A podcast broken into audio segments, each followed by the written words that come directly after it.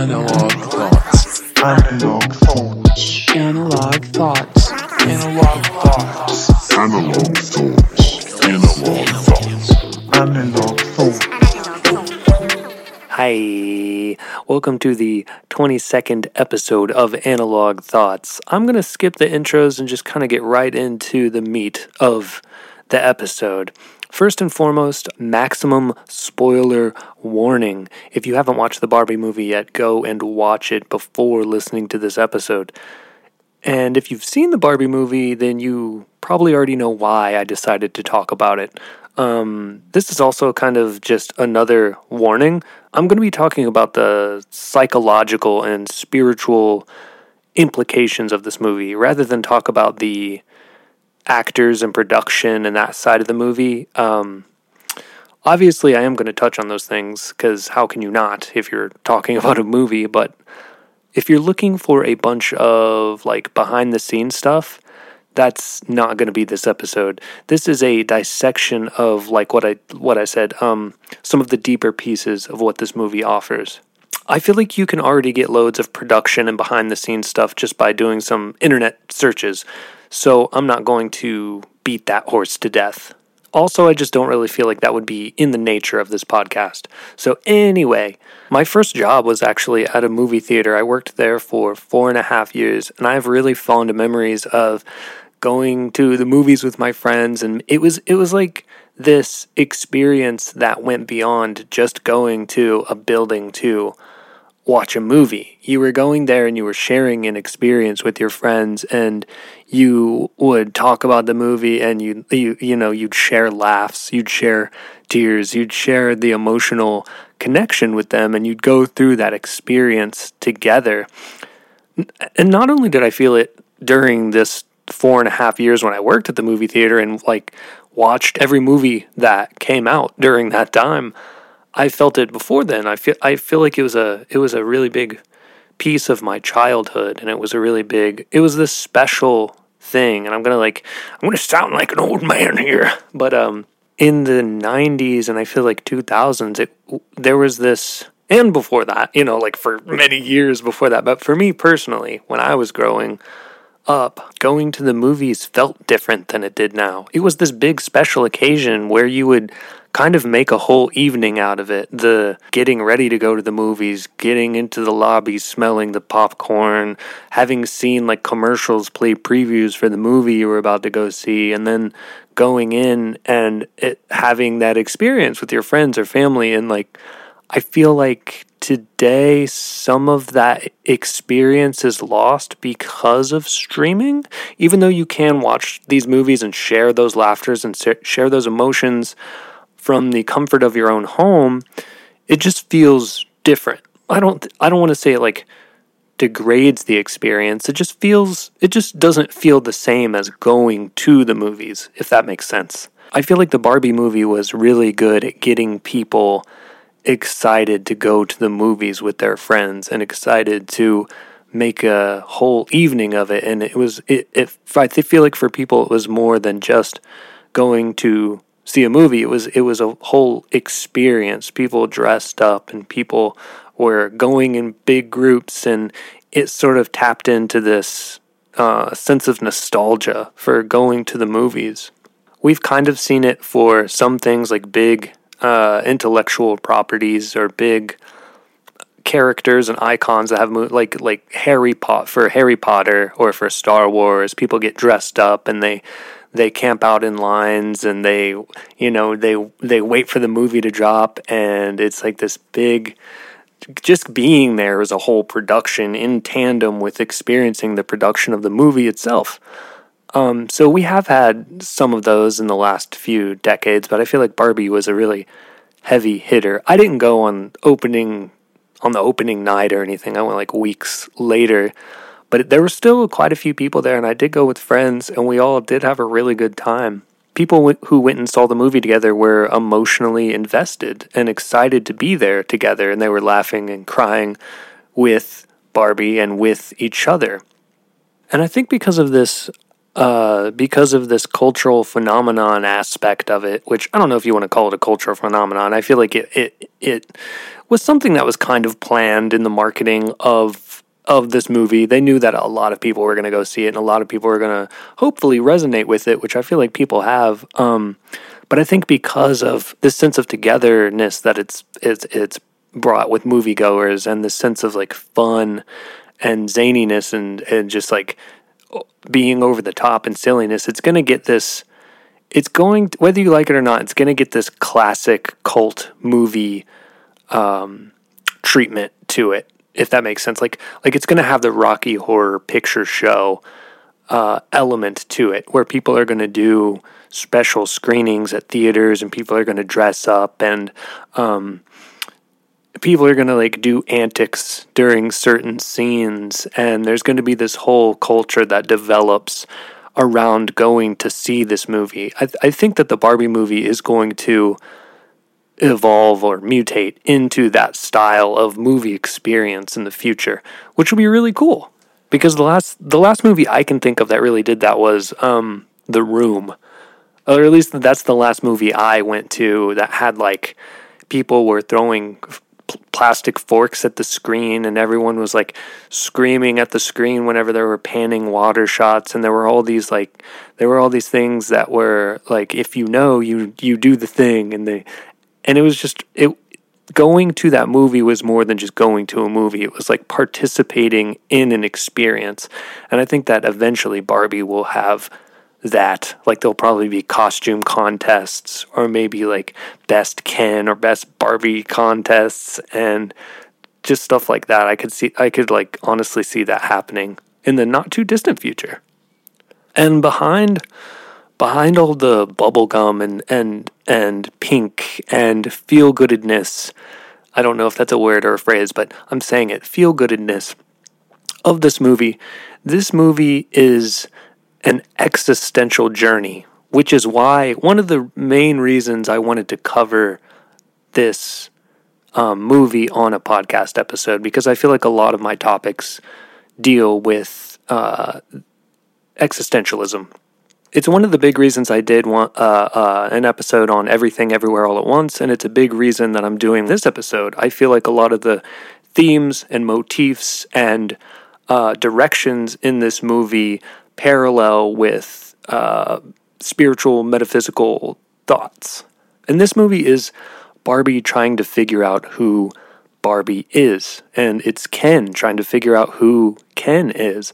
And it's also something else, too. It's like a look at us as individuals and as a society to figure out who we all are as women, as men, as everything in between, as mothers, as fathers, as sons, as daughters, as um, consumers.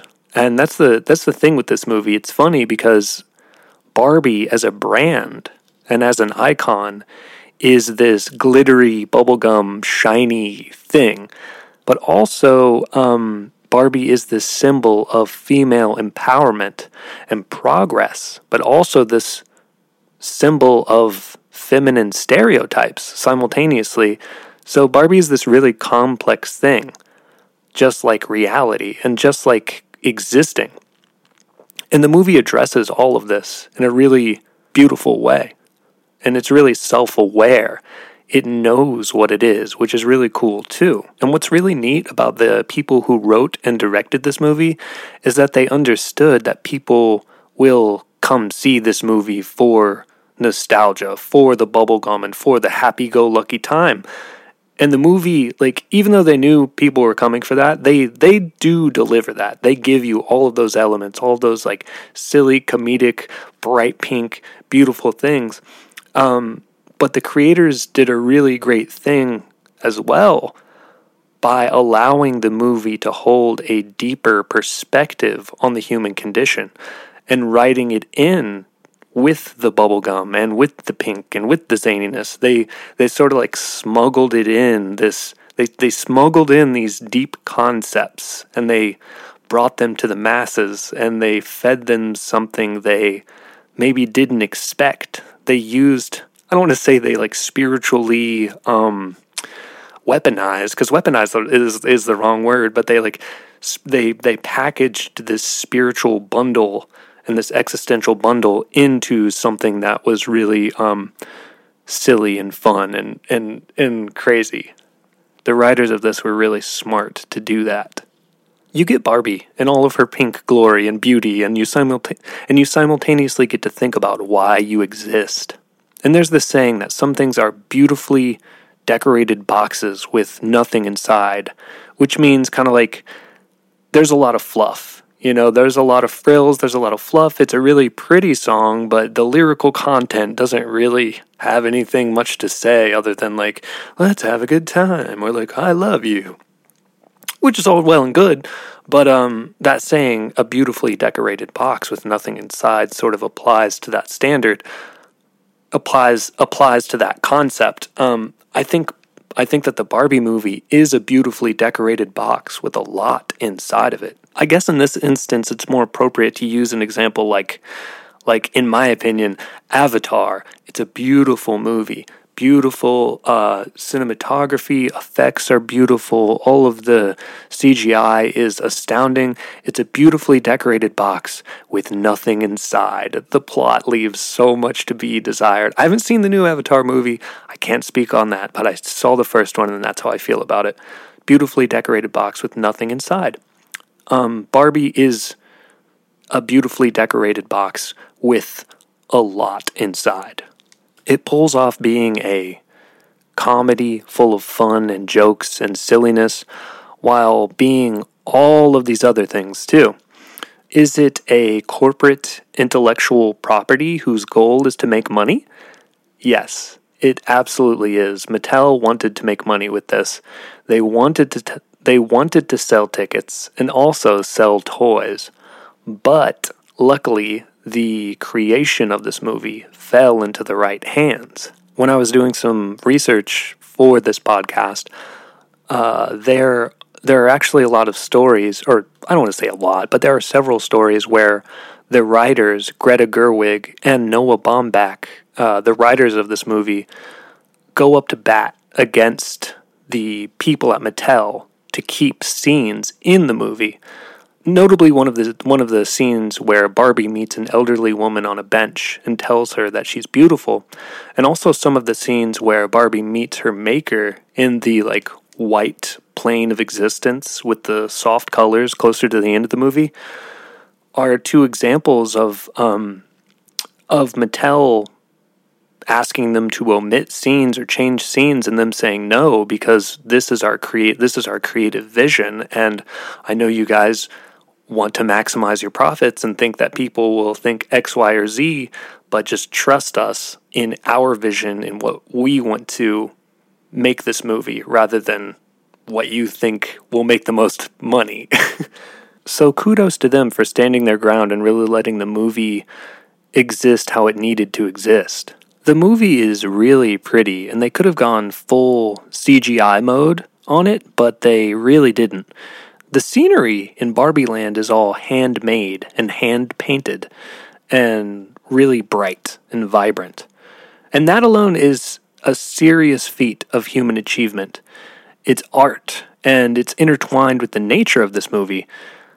Looking at this toy, this person, this creation living in this beautiful yet superficial, artificial, perfect world that really could have only been done effectively, in my opinion, by hand. The perspectives, the color palette, um, the vibrance. The colors specifically are an homage to Technicolor cinema, but through the lens of Barbie. And I was kind of thinking about the way that this movie reminds me of Pee Wee's Big Adventure or um, any of the Ernest movies. There are these there are these almost like rules. There's the way that the that the world works. For instance, with Pee Wee Herman, R.I.P. Pee Wee Herman always has this serendipitous way of always coming out on top. Even when the chips are down, he finds a way. Or like in his world, it's it's it's full of crazy contraptions and weird experiments that somehow always work, even though they're they obviously in the real world would never work. They always do for him. And and Barbie's the same way, at least in Barbie Land. Everything is glitz and glam, and she can slide down a slide in this perfect posture, and the whole like all the way down, and with her legs straight out, and fall perfectly down her her dream home into her car until everything starts to crack. Of course, my point here is that everything parallels with things like Pee Wee or Ernest when she's in Barbie Land. It's larger than life, and everything cascades how it's supposed to just like a child's perception of Barbie.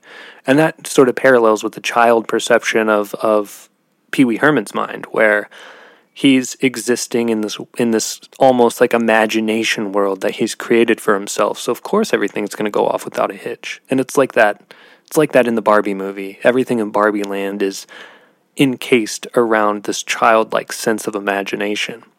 And that just takes that just goes back to the nature of the set design. Everything needed to look tangible and playful, and they did a really amazing job at um, capturing that essence. They captured it in the costumes too. They're perfect and glamorous. That's the life of a Barbie and the life of a Ken. No cracks or blemishes or imperfections, just good, happy times, full of fun and glam. And this is where some of the beauty of the writing really starts to shine through when Margot Robbie, aka stereotypical Barbie, cracks during the dance number in Barbie Land because she um she like kind of uh, for lack of a better term, I'm going to use this term spirit bonded. Uh she spirit bonded with a person in the real world that is going through some real struggles and real problems. And for decades in the real world, not in the movie real world, but in the actual real world, real world, Barbie has had this backlash or hate from people who see her as this standard of unattainable perfection. And it has indeed actually created these subconscious standards for women and girls and boys for a long time. And eventually, these kids grew up and they realized that things aren't perfect like Barbie. The character in the Barbie movie, played by America Ferrera, Gloria, is one of these kids who grew up and realized everything is not perfect, and now I'm going through it. And now that she's grown up, her thoughts lean into existential dread, thinking about aging, thinking about death, thinking about life. And Barbie feels this.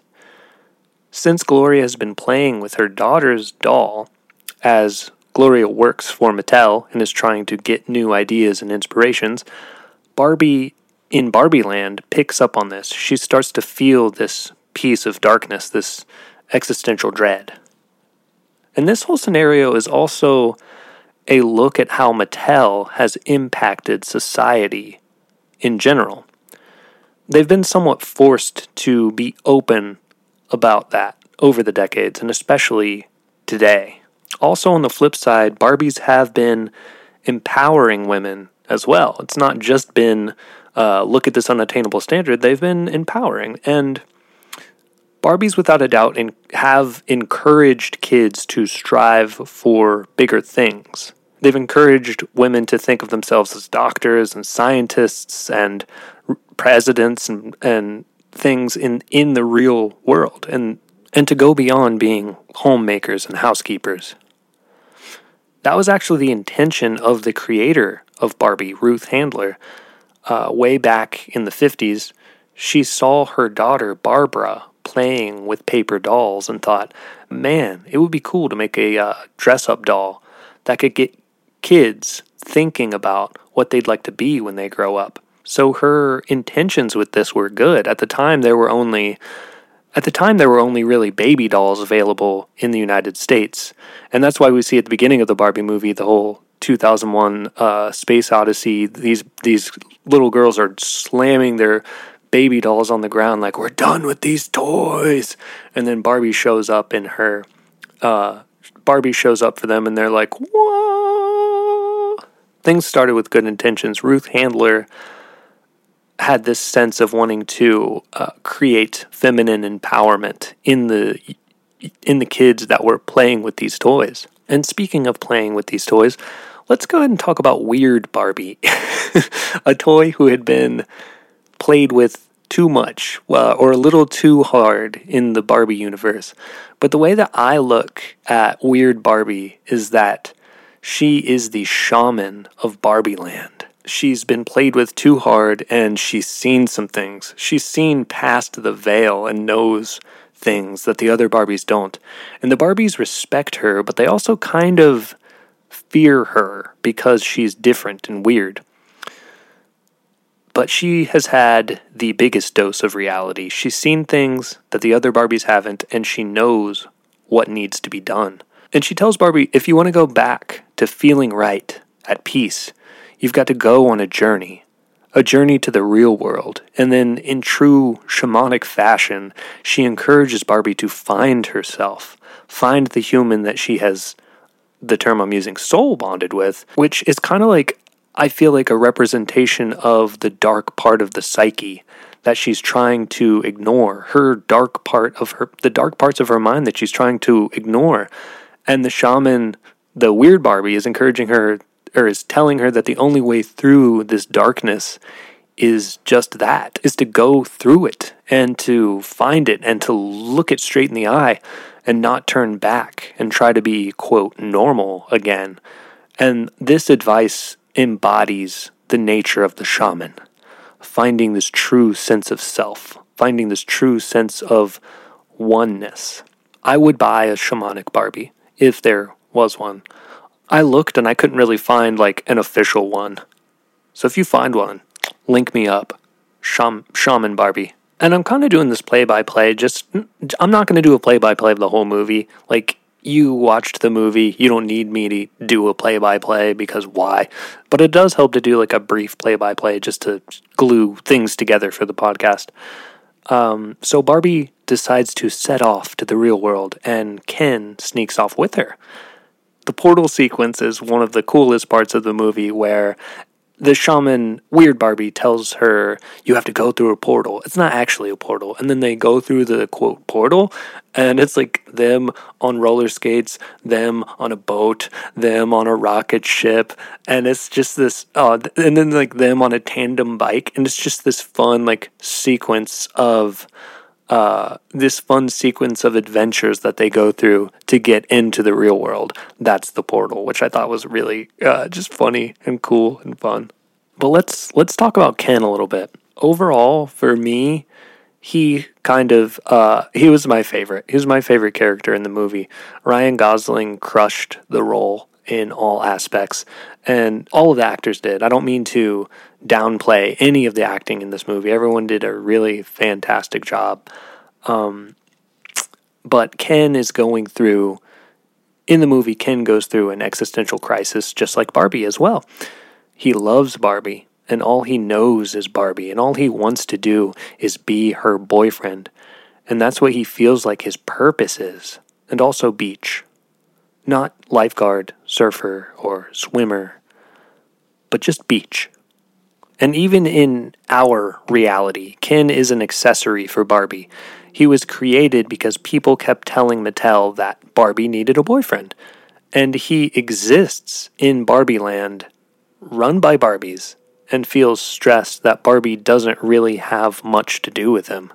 So as Barbie is uh, leaving Barbie Land, he sneaks into her back seat when she leaves for the real world and sets off on the journey with her. And then next, when they get to the real world, Ken realizes that things are run by men. And there's that montage of like golf, beer, horses, Mount Rushmore, and all this like manly stuff he experiences. It's it's brilliant and it's hilarious. And it's just like, let's compact all these manly things into one thing. And I think he's like sitting in the library and he, uh, he's just like researching how to be a man because he start he gets treated he comes when they get to the real world he starts getting treated with respect because in Barbie Land he didn't really have any respect and in in the real world it's like hey you're a man treat you with respect so he finds a new purpose and his new purpose becomes to bring this patriarchy of reality back to Barbie Land. And now at this at that point in the movie, when he comes to these realizations and he decides that he wants to bring this manliness and this patriarchy back to Barbie Land, he's starting to become this villain of the movie. I'd say if there is like a primary villain of the movie, it's probably him and the other Kens. Mattel, the company Mattel is also a villain, but I feel like they're like this secondary villain. I think Ken and all the Kens are the obviously the primary villains of the movie. But meanwhile, while Ken is headed back to set up his Casa Dojo house back in Barbie Land, Barbie finds the girl who she believes she is soul bonded with, who is actually the daughter of Gloria.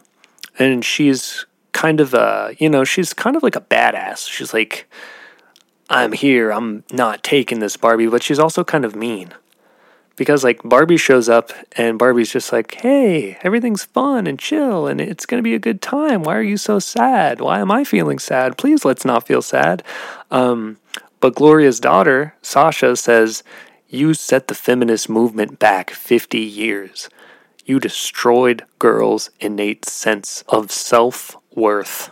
And at that point, a bomb goes off in Barbie's head because she never meant to make kids feel bad. She she only ever wanted to create happiness and empower kids. And this scene is a reflection of how society in, gen- in general has interacted with Barbie over the past few decades.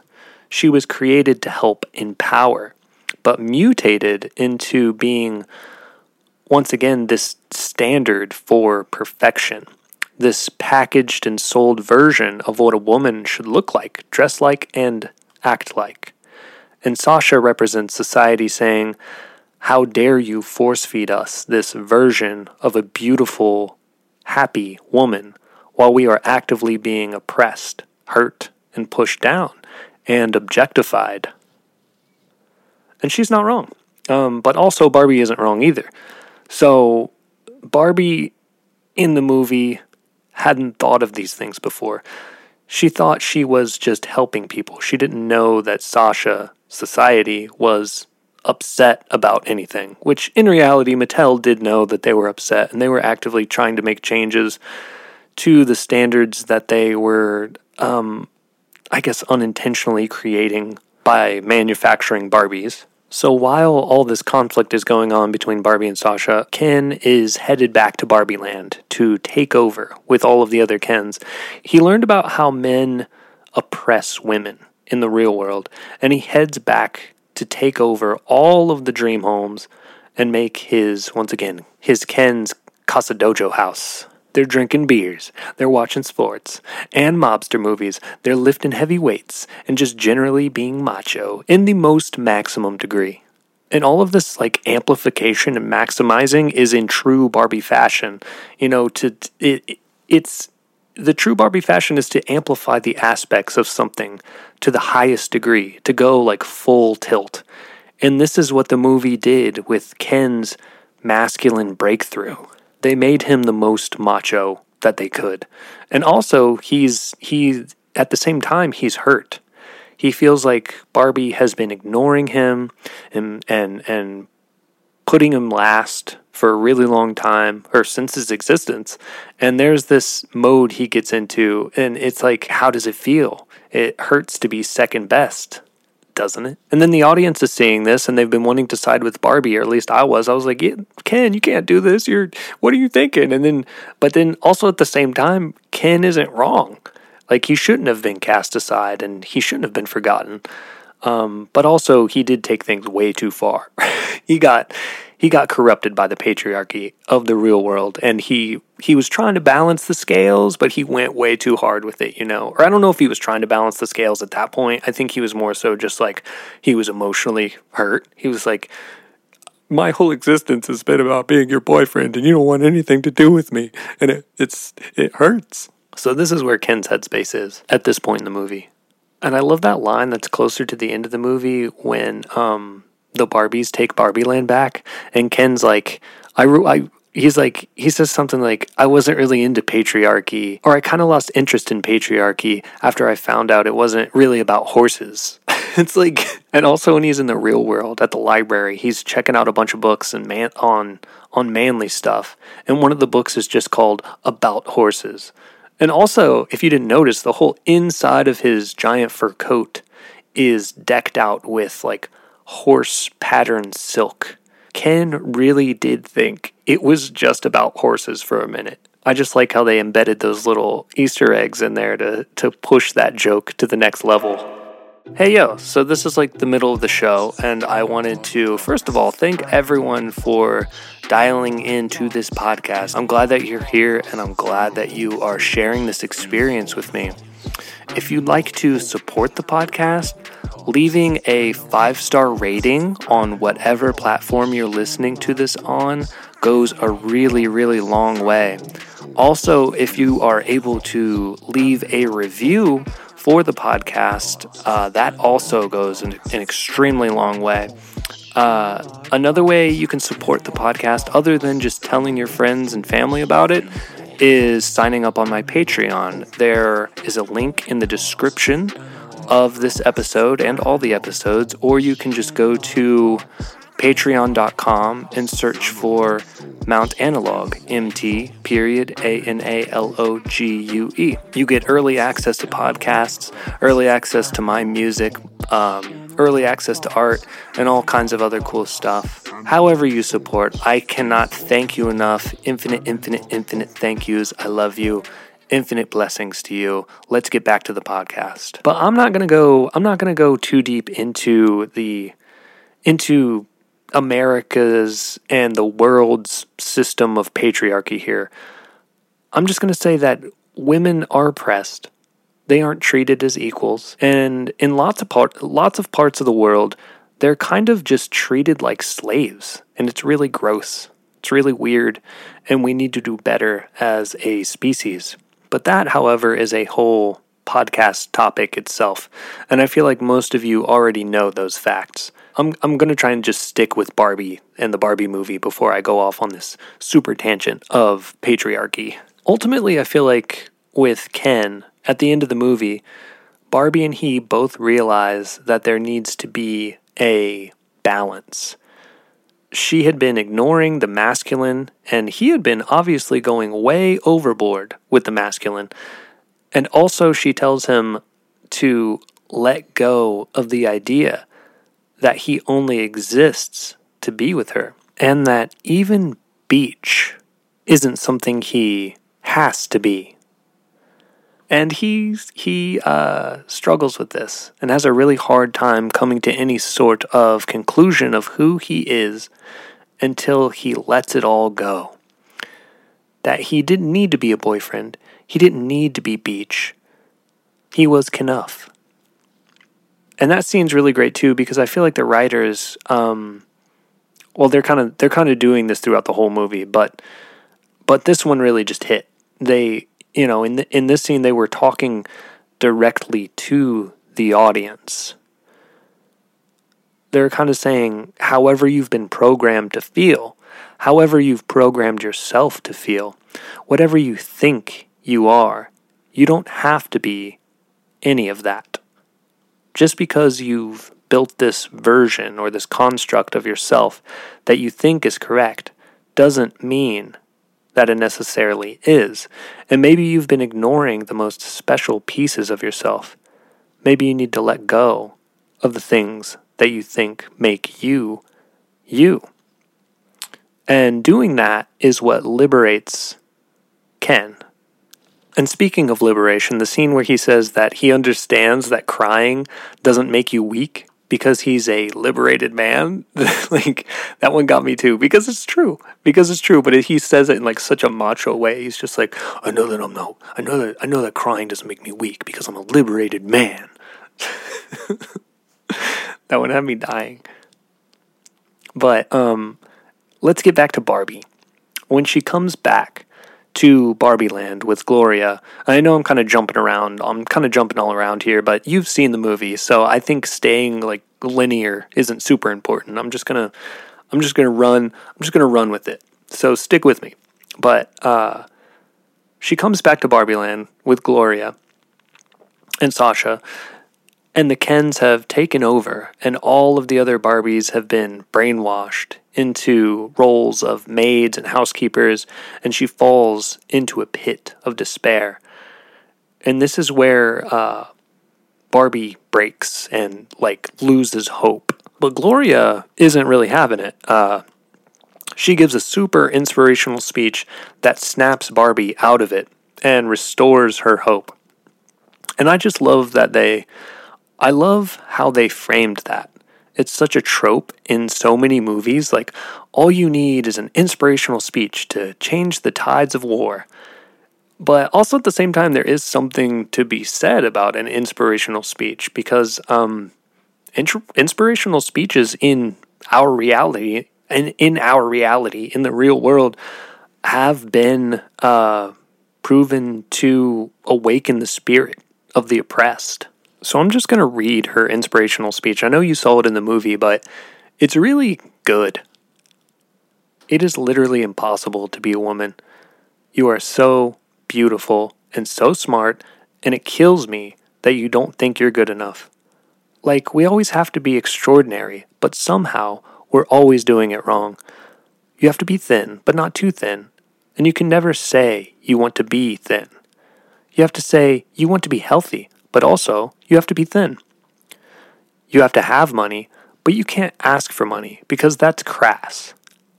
You have to be a boss, but you can't be mean. You have to lead, but you can't squash other people's ideas. You're supposed to love being a mother, but don't talk about your kids all the damn time. You have to be a career woman, but also always be looking out for other people. You have to answer to men's bad behavior, which is insane, but if you point that out, you're accused of complaining. You're supposed to stay pretty for men, but not so pretty that you tempt them too much or that you threaten other women because you're supposed to be part of the sisterhood. But always stand out and always be grateful, but never forget that the system is rigged so find a way to acknowledge that, but also always be grateful. You have to never get old, never be rude, never show off, never be selfish, never fall down, never fail, never show fear, never get out of line. It's too hard. It's too contradictory. And nobody gives you a medal or says thank you. And it turns out, in fact, that not only are you doing everything wrong, but also everything is your fault. I'm just so tired of watching myself and every single other woman tie herself into knots so that people will like us. And if all that is also true for a doll, just representing women, then I don't even know. And that speech, that speech wakes Barbie up.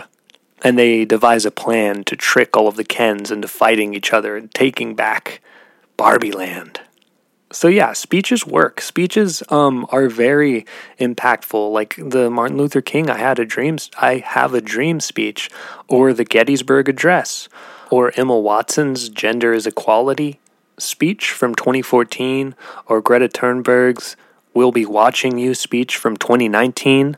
Speeches empower, really like really thoughtful ones empower. But like I said, this this really potent speech wakes Barbie up. And now um, all the Barbies devise this plan to get Barbie Land back. And this gets me to what this gets us to one of my favorite scenes in the movie where the Kens and the Barbies are all sitting on the beach and all singing the 1996 Matchbox 20 hit Push to the Barbies. And they're really like, they're singing it at them. They're all like locked into their eyes with their guitars. And it even pans back. All of them are on the beach with guitars and it, pans back. And one of the Kens is on a drum set and they're all singing it. It's just hilarious. But also, uh, as I'm sure you noticed, the lyrics of the song are so uh, poetically intertwined with what is happening in the movie. Like, Ken is Ken has gone full, all the Kens have gone full macho, and they're kind of pushing Barbie around. So this song is perfect. I said, I don't know if I've ever been good enough. I'm a little bit rusty, and I think my head is caving in. And I don't know if I've ever really been loved. by a hand that's touched me, and I feel like something's got to give. But I'm a little bit angry. Well, this ain't over. No, not here. And then, like, like. like all of that all of that works so perfectly with this. And then just the whole i wanna push you around. Yeah i will. Yeah i will. It's just it's too good. It's too perfect of a song for them to pick for this moment. The kens are starting to fully embrace their maximum macho-ness. And this song completely uh, exemplifies their new mode of thinking. But of course, this, uh, as you know, it doesn't work. The Barbies trick the Kens, they make them jealous, and flash forward to the the battle scene on the beach, which is another one of my favorites. It's it's so colorful and so bombastic and so beautiful. And it's so real and true to the nature of humanity. The Kens' lust for power and their jealousy drove them to war with each other. And the Barbies knew that this would happen. Even in perfect Barbie land, this is unavoidable. The scene itself is amazing. The chest bump energy glitter vortex between the two Kens, and none of them have any real weapons. So they're using like tennis rackets and life preservers and umbrellas and because weapons don't exist in Barbie world in Barbie Land. And I think that I think like the closest thing that you see that that could be a weapon is the is like a suction cup bow and arrow, and it's on a beach like D Day. It's like D Day in in Barbie Land. The the choreography of all of the dancing and all of the battling and just all of the music, it's just chef's kiss. So we've talked about Ken's existential realization but what about Barbie's? Hers is similar, but also very complex. Initially, she leaves Barbie Land because of vanity. Her feet go flat. She notices cellulite. Her perfect appliances aren't functioning right anymore. She's losing her sense of grace. She goes to the real world in the first place because of a kind of selfish reason or selfish reasons but she learns about suffering and she learns about pain. She fully realizes she isn't in love with Ken and even says at one point, I don't think I have an ending. After her discussion with Ken about finding out who he truly is, she gets whisked off to an all white plane of reality with Ruth Handler, her creator essentially her god. And in this scene, I kind of feel like it's like Barbie's died. Or when I was watching this, I was thinking, like, whoa, did they kill Barbie? You know, she can't go back to being Barbie because she's been through too much and understands too much now to go back to that superficial, stereotypical Barbie life. And also, she literally meets her maker in this scene. And I feel like that that that sentiment wasn't lost on the viewers. Like Barbie leaves, goes to this all white plane, uh, meets her maker. I was thinking, and like as I was watching it, like Barbie's dead. This is really my favorite part of the movie when Barbie and her maker are just existing in this this white plane with now soft colored light projected on them. And it's a visually it's a contrast to the otherwise vibrant, explosive colors of Barbie Land. And Barbie has this subjectivity now. She feels that she exists on her own terms. And that kind of scares her. She's never felt that before. She says, I don't feel like Barbie anymore. And she's had this awakening. She says, I want to be the one imagining, not the idea. And this is really important here. She comes to the realization that she has the capacity to be a divine creator and not just someone else's plan. She realizes that she's more than just a toy playing around in an experience created for her she wants to create an experience. And this also comes back to the feminist and humanist nature of this movie. I'm not an object to be used for anyone's purpose. I create my own purpose. And when Ruth tells Barbie to close your eyes, now feel, Barbie sees this montage of families and friends spending time together and laughing. And all of this footage, all this fo- footage in the movie is actually um, sourced from the cast and crew, which was just a neat little thing that I read. Like, I didn't know that when I was watching the movie, but that makes it even that much more special. And Barbie sees all this. She sees this montage of life and laughter and light. And she couldn't access these thoughts and emotions as a fictional character, but now she's become real.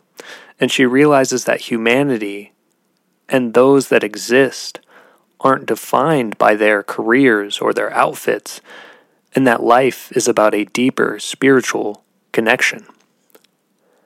A connection of generations and hopes and dreams that are passed on through the passage of time. And then everything fades to white.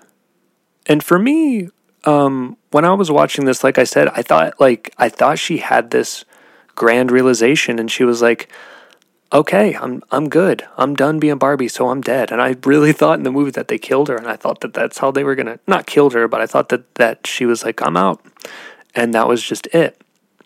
But then it snaps back into the real world, and we get the wonderful scene of Barbie going to the gynecologist in the Birken, uh, Birkenstock sandals which obviously is meaning to say that Barbie is now a part of womanhood, and she is now a part of this cycle of mothers and daughters and and this feminine cycle of life and death and rebirth. And I I think that Mattel has successfully rebranded or solidified the branding of Barbie as a feminist icon in this movie. And it's wild how that it all kind of started this way.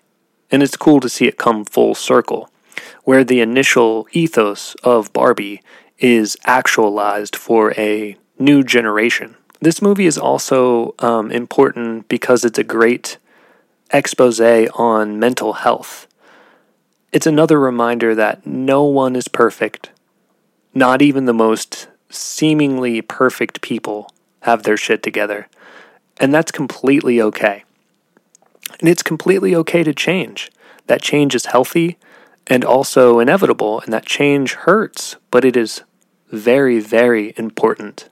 So I love Barbie's journey. I love her. Um, I love her realization of what the mean, what her meaning of life becomes, and I love her capacity for change in this movie, and I love her ability to go outside of her stereotypical um, artificial world and see beyond into the realness of life. So I kind of feel like it's it's getting closer to the end of the podcast. I just have a few more notes and then a couple more segments, but I didn't really I wanted to talk a little bit about some of the characters I didn't really touch on. Um, I didn't really talk too much about the Mattel CEO, Will Ferrell, because I think, uh, you know, I think he did a great job and I loved his performance, but I think it was more so there for the sake of comedy. It doesn't add too much to the plot other than just like comedy, but he does an amazing job at doing that he was kind of a villain in the sense that he was trying to capture Barbie to repackage her and keep her from escaping. But I don't think there was much to be said about his connection to Barbie or Ken's mental awakening, other than he kind of feels like uh, the chaos element that's that's just existing that just exists in reality, that piece of reality that's going to come after you, whether you want it to or not, or whether you can't anticipate it, you can't predict it. I feel like in this movie, he represents the chaos element. He did have some really great lines, though. One of his lines was, "We sell dreams, imagination, and sparkle." And when you and when you think of sparkle, what do you think of next? Female agency. I think, in case you don't know what female agency is, it is the capacity of women and girls to take purposeful action and pursue goals free from the threat of violence or retribution. So I just thought that was a fun. I thought that was a funny line where he's like, "Oh, we sell sparkle, we sell glam, we sell imagination, and what do you think of when you think of that? You think that." I just thought it was good. Will Ferrell, you've done it again. I'm not going to downplay his role in the movie. I just think that for the most part, it was fun and goofy, and that's okay because that vibe is nece- is a necessary part of any movie that has to do with Barbie. And we obviously have to talk about Alan. There are no multiples of Alan. He's just Alan. Alan is kind of like weird Barbie in the sense that he has a perception of the real world. He knows there is more to reality than just Barbie land and has emotions beyond those of his kin peers. He's an ally to Barbies everywhere, even in the face of the impending patriarchy infiltration to Barbie land. He stood strong and whipped that ass. The scene where he's um, he's like choking out one of the Kens with the shovel, that was cinematic gold. I was like la- I was hysterically laughing, and that whole fight sequence was cinematic gold. This movie got some hate. Obviously, any movie that has to do with uh, female empowerment is going to get some hate. But I think that it's just like that's just the thing. Like, this movie isn't just about female empowerment. I think that the haters that either have or haven't watched it have this idea that it's a man hating piece of cinema. And I don't think it's that at all. It's also not about trying to prove that women are better than men at the end of the movie, we see uh, Barbies wanting a more equal society. And then Ken chimes in and says, Yeah, maybe we could have a seat at the Supreme Court. And the Barbie president's like, Absolutely not. Maybe a seat in the House of Representatives. And and I I I like I like that they ended it that way because instead of saying all the problems are solved, everything's equal, this ending is more of a reflection of the real world. Like Barbie Land still has work to do to be a truly equal equal society, just as we do in our reality. We have lots of work to do, and I think I think some of the haters um, missed this whole point. The Barbies in this movie aren't painted as these perfect superior beings. It's actually quite the contrary. Like they're painted as flawed and in need of revolution, and so are the Kens. Ain't that the truth? Aren't we all in need of a, of a, of a spiritual and mental revolution? And for the writers and crew to embed all of this uh, mental, sociopolitical, and spiritual stuff into the movie, this one gets a Ken out of Ken from me. They brought people in with the flashiness of Barbie, and then they gave them the story of existential dread and the story of rebirth and renewal and almost like enlightenment. Like this story parallels a lot with the story of Buddha. Prince Siddhartha living in this perfect majesty in a palace, but one day recognizes that there is suffering on the outside of his walls, uh, and this causes him to go on a spiritual spiritual journey to identify and alleviate the source of suffering, becoming one with the present and realizing that attachment is the cause of suffering.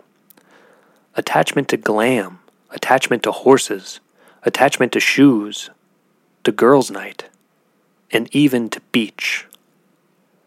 And that's just my take on on on all of this. And I thought it was a really, I thought it was executed really nicely. I laughed, I cried, I thought. Speaking of thoughts, let's see what AI thinks with this next segment called Let's Ask AI. Let's ask AI. I asked AI, what is the spiritual significance of the Barbie movie?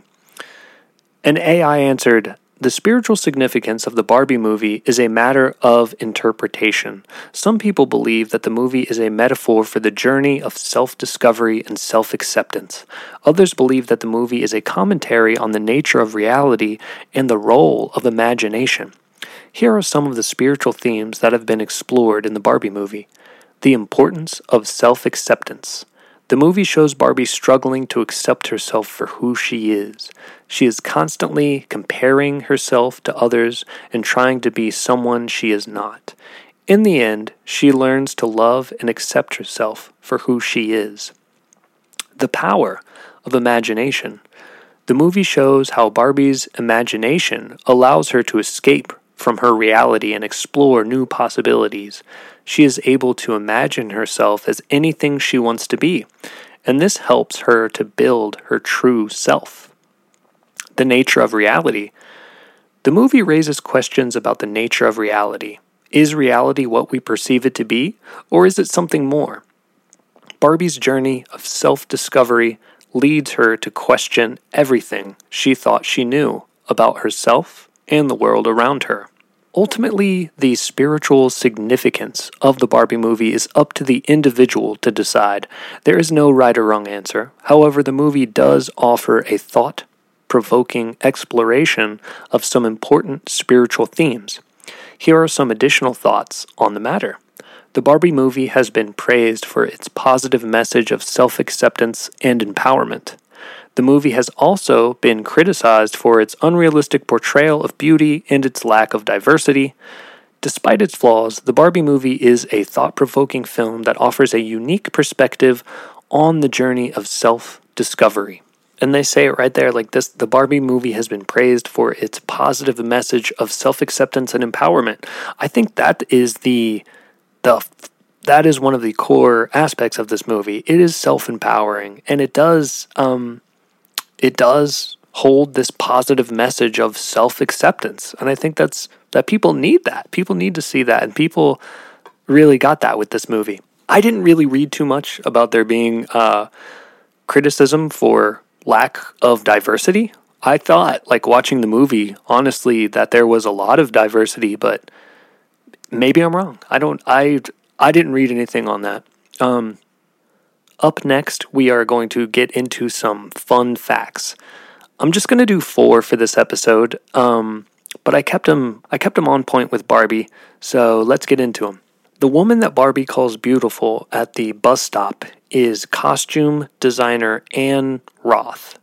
The 91 year old designer is known for her costume work in Midnight Cowboy, Hair, The Talented Mr. Ripley, The Village, Mamma Mia, and more, for which she has won two Academy Awards. She is an industry veteran. I just thought that was cool that they picked this person who's been a part of so many uh, classic movies to play that role. An industry veteran and obviously a very strong person, very strong woman. Fact number two is that in the scene where Ruth Handler and Barbie meet for the first time and have their tea, their hands reach out and touch. And in this scene, it is shot to look like the creation of Adam by Michelangelo, imitating the moment when God gives life to the first man. I'm sure everyone knows everyone knows this image if you if you're not if you don't have it in your head right now think of like two fingers reaching out and touching each other and that will spark what this image is in your in your mind um, but they modeled they modeled that scene of their hands touching of Barbie Barbie the created and Ruth the creator reaching out in this similar fashion Number three is that this movie is very inspired by The Wizard of Oz. When Barbie and Ken are leaving Barbie Land, there is a movie theater that they pass playing The Wizard of Oz. Also, when they leave, they are on a pink brick road. And just the overall plot and screenplay parallels The Wizard of Oz. Uh, like tales of young women going on journeys that change their worlds. They're colorful and dazzling and larger than life, and they have these sets uh, that are also larger than life and seem like they exist in their own universe. But you can just tell when you think about it, like there's lots of inspiration going on here from from the Wizard of Oz. This last one, I'm sure most of you did realize this, but if you didn't realize, uh, the opening scene where the little girls are smashing their baby dolls and looking up at Barbie in her black and white striped bathing suit, that is an homage to 2001 A Space Odyssey. I'm sure most of you know that. I feel like most people did and picked up on that. But the thing you may not have picked up on, I didn't just because I, I'm not deep into Barbie lore, is that the outfit she's wearing, that black and white bathing suit, is the is the outfit that the very first Barbie ever produced was wearing way back in March of 1959. So there you have it, my take on the Barbie movie. And I hope I hope it left you feeling empowered and aware that change is always possible. The world has gotten better over time, but we should always strive for better. And we still have a lot of work to do for equality, for spirituality, for mental health. So keep laughing and keep smiling and keep using your imagination to envision the future that you want to be a part of. You are enough. Remember to check on your mental health and remember to check on the mental health of your loved ones. Bye. Analogue thoughts. Analogue thoughts. Analogue thoughts. Analogue thoughts. Analogue thoughts. Analogue thoughts. Analogue thoughts.